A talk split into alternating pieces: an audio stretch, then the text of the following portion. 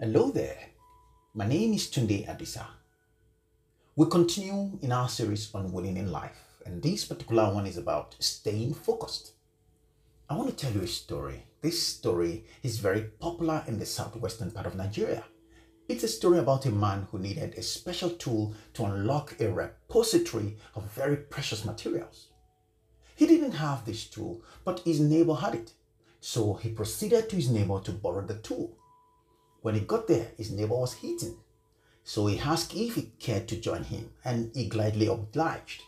While they were eating, another person came to borrow the same tool and left with it. After the meal, her friend now mentioned to his neighbor the reason why he came to see him. He needed that particular tool to unlock something important in his house, but his neighbor replied, the other person just left with it. What is the moral of this story? Don't be distracted. Focus on why you started the journey. In this particular story, it was food that distracted our friend until someone else took the very tool he needed to unlock what seemed like his next level. For some of the people, the distraction could be friends, the noise in your sphere of influence, the negative voices in your head or social media, and the gossips around you. This is exactly how people are robbed of great opportunities in life because they took their eyes off the goal.